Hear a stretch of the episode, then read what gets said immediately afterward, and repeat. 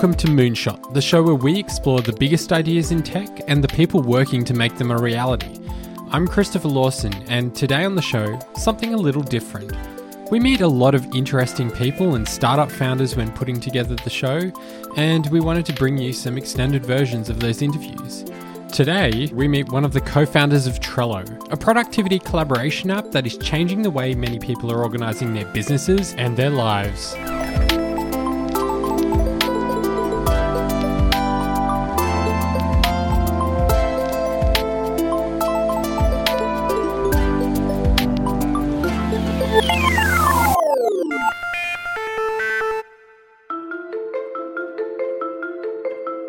I, I guess I, I was always a little naive, I would say. I don't know if I was always an entrepreneur, but I always sort of thought that if I just did something, then I could figure out how it worked. Um, like, I don't, a while back, like I, I um, decided I wanted to get into deep sea fishing. And so I just like borrowed somebody's boat and went out 30 miles offshore, tried to figure out how to do it, and uh, came back, you know, empty-handed a bunch of times. Had a, had a quite a few harrowing um, trips back, but you know, eventually caught uh, tuna. Hey, I'm Michael Pryor. I'm the co-founder of Trello, which is a visual collaboration tool, and we just recently got bought by Atlassian. I, I sort of always had this mentality that like if you just do things enough and ask enough people, like it's it's just a matter of time until you can figure out how to do it. So starting a company was sort of like that. Like sure, why not? I'm I was pretty young, pretty naive, didn't know what I didn't know, um, and so I'd only worked one job for two years out of college, and then met my co-founder and. Um, we decided after you know the the dot com boom and bust, uh, let's start a company. And so we did because we didn't know any better.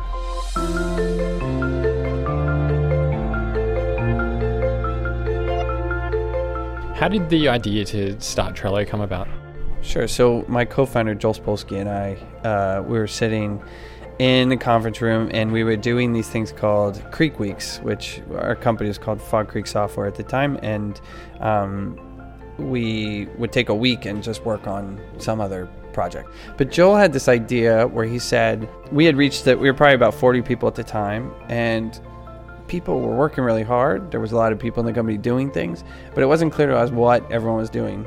So he had this idea where everyone would have a to-do list and you would only have one list and it would only have 5 slots in it. And so the five slots were two for things you're working on now, two thing, for things you're going to work on next, and one for something you're never going to do. And then you'd imagine that you go to some web page and you could see everyone's list next to each other and you could just scan across and you'd be like, okay, I see what everyone's doing today or what they're working on right now. And the constraint of the five things was really important because it wasn't supposed to be a tracking application, it was just supposed to be the current state of things. But we didn't want to build something for developers. The market that we wanted to go after was much larger. Like we thought we could build something for 100 million people, a global app, a universal app that anybody could use to plan anything, right? It wouldn't have to be some software project. It could be something you're doing on your marketing team or your finance team or running your little league or your, your Boy Scout troop or, you know, your church group. It, it was, the idea was let's give people a little bit of structure to whatever process they're doing. In fact, the name Trello came from the code name, which was trellis, which is a structure for plants to grow on.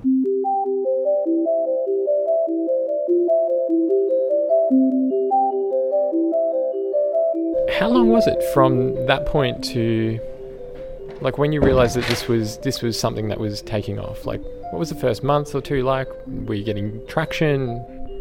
In the in the very early days it was super fluid like what it was going to even be right? So sort of understanding what it was like you know you start from this blank canvas and the sort of the way it looks today. We experiment with all these different um, ways of, of expressing that idea and it ch- changed weekly. At some point we started testing it with people to try to see if it, there was any traction if people could use it and we got a law firm to use it um, a couple of people that we knew. The the whole point of that was to not have developers try it because we were trying to build a tool that was not for devs. Um, so we got and they the, the the one person that was using it there really got into it and was like, "Oh, this is great." And um, I think we started to realize, okay, there might be something there. Maybe what we should do is, you know, go to a conference and launch it. And we looked at the calendar and sort of thought about how long it would take to polish it up and get it to a state where we could have a couple thousand people using it. And uh, I think when we first started working on it, was January, and the conference that we picked was in September. It was TechCrunch Disrupt, and so we just worked really hard through those, you know, eight months to get something and hone it and fine tune it. And then we launched it at the conference and it got a really good reception. We were in a competition against other startups and we lost. But the startup that won doesn't exist anymore, so I take that as like soulless. so. Coming second, was that any kind of like validation for you that you were onto something, or did that result in a, a sort of large influx of users? Yeah, the, it's funny because if you go way back, actually, when Joel first had this idea, I have to admit that I was totally not a believer. Um, I was like, I don't get it. I don't see how people are going to use this. Like, how are we ever going to make money? You know, and um, Joel, I, you know, he's very wise and he's he's he's really uh, a smart guy. And um, when he went up on stage, and he, I think the other the judges were like. Um, it was kind of the who's who of tech at the time, and and people didn't seem to like it. You know, the judges seemed to like it. It was clear that when the voting happened, people liked it. But even then, right? You you launch this product, you get a ton of signups on that day. Then the next couple days, like your signups drop off. They go back to where they were, a little bit higher, right? It took us probably three years before every day became a TechCrunch day, right? You know, like it's a long slog to build something successful. Like it seems like an overnight success, but that's only because no one remembers you from when you were not successful. Um, but that was, you know, five, six years that we would t- to get to this point.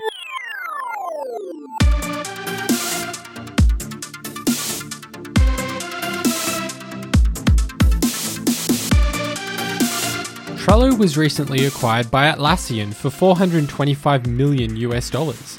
Atlassian is an Australian company founded by Mike Cannon-Brookes and Scott Farquhar. They do product management apps for developers and teams and have a current market cap of around $8 billion. But the story of how Trello was acquired is actually pretty interesting.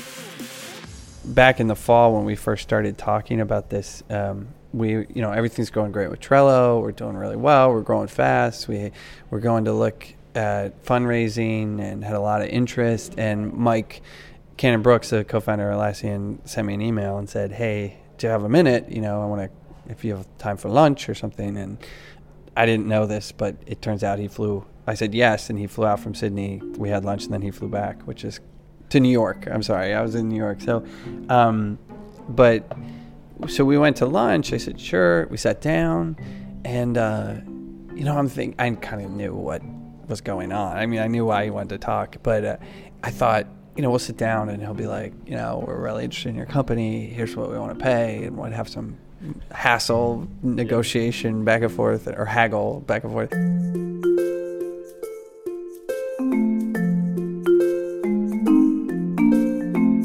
So he, we talked about two things the whole entire time. One was uh, the people at Trello, like the kind of culture that we built, the rem- the fact that you know 60% of the people are remote. How do we make that work? What's important to us? Um, we talked about that a lot, and then we talked about the product, and it was you know what's the vision for this product? What do we want it to be? How do you think about Trello in in in the space, and where you want it to be in five years? Um, and so we had this great conversation um, and then I, you know, we left lunch. I go back to the office, and I'm thinking, wait, did did he try to acquire us? Like, I'm not really sure.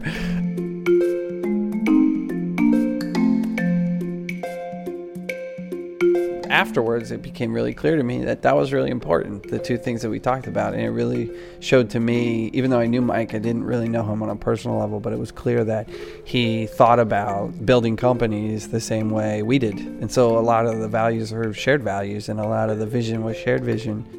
But that first conversation was was part of the reason why I did it because I knew that working at Atlassian would be pretty much just like working at Trello, except I actually I tell people internally, I'm kind of like you. You should think about it like this: like we went from a hundred person company, and then we snapped our fingers, and overnight we became a 2,000 person company with multiple products competing against Facebook and Google and Amazon and all these other companies.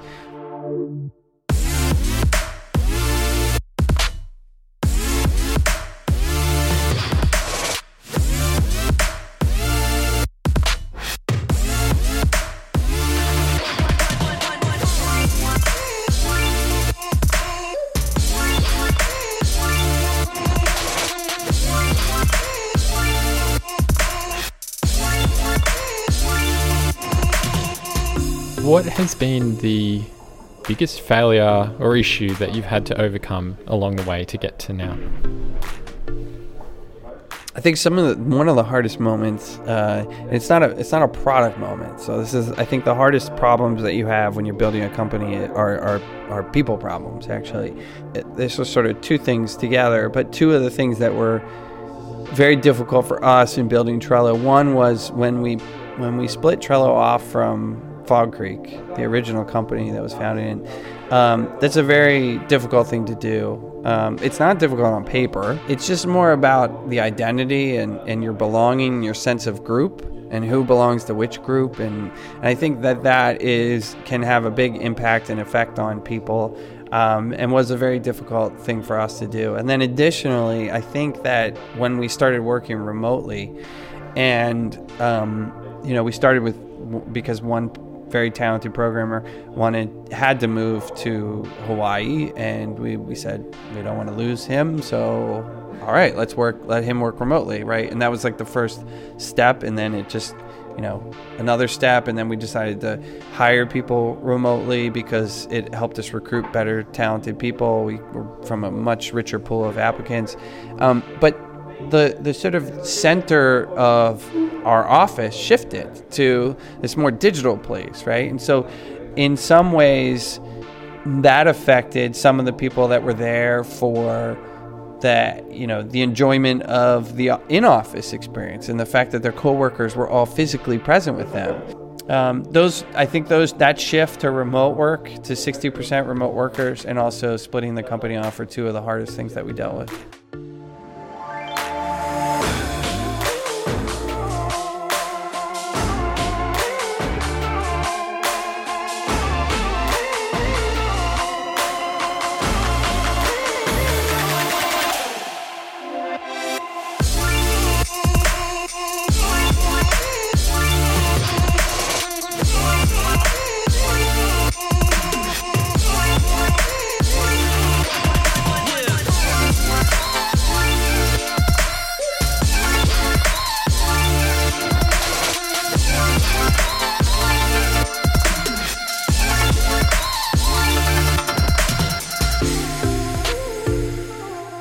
What advice do you have for other founders? Something something that you've learnt that you could pass on? I think if you're building a product today, you should absolutely 100% start with the idea that the entire world is going to use your product.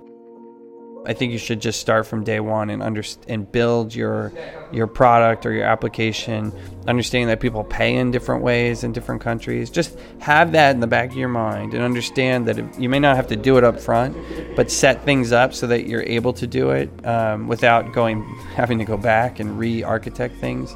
Um, I also think like relying on all the abstractions that we have nowadays, like the Amazon Web Services and the, the frameworks that we have like 10 years ago, if you wanted to accept a credit card, you had to walk into a bank branch. Um, I remember the first merchant account that we set up. We they had to give us an actual credit card reader, and we said we told them we're not going to use that. We people pay us online, and they're like, you still have to take it. We still have to come to your office, and you know, like the the world has changed. There's so many SaaS apps out there that help you get started and make your life so much easier today.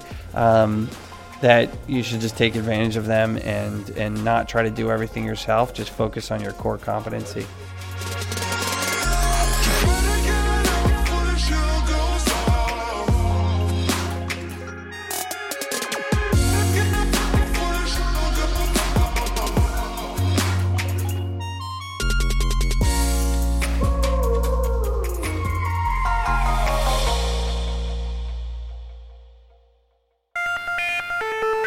If you loved this episode of Moonshot, make sure you tell your friends. They can subscribe on Apple Podcasts, Pocket Casts, Stitcher, and SoundCloud. And don't forget to leave us a review, it really helps with people finding out about the show.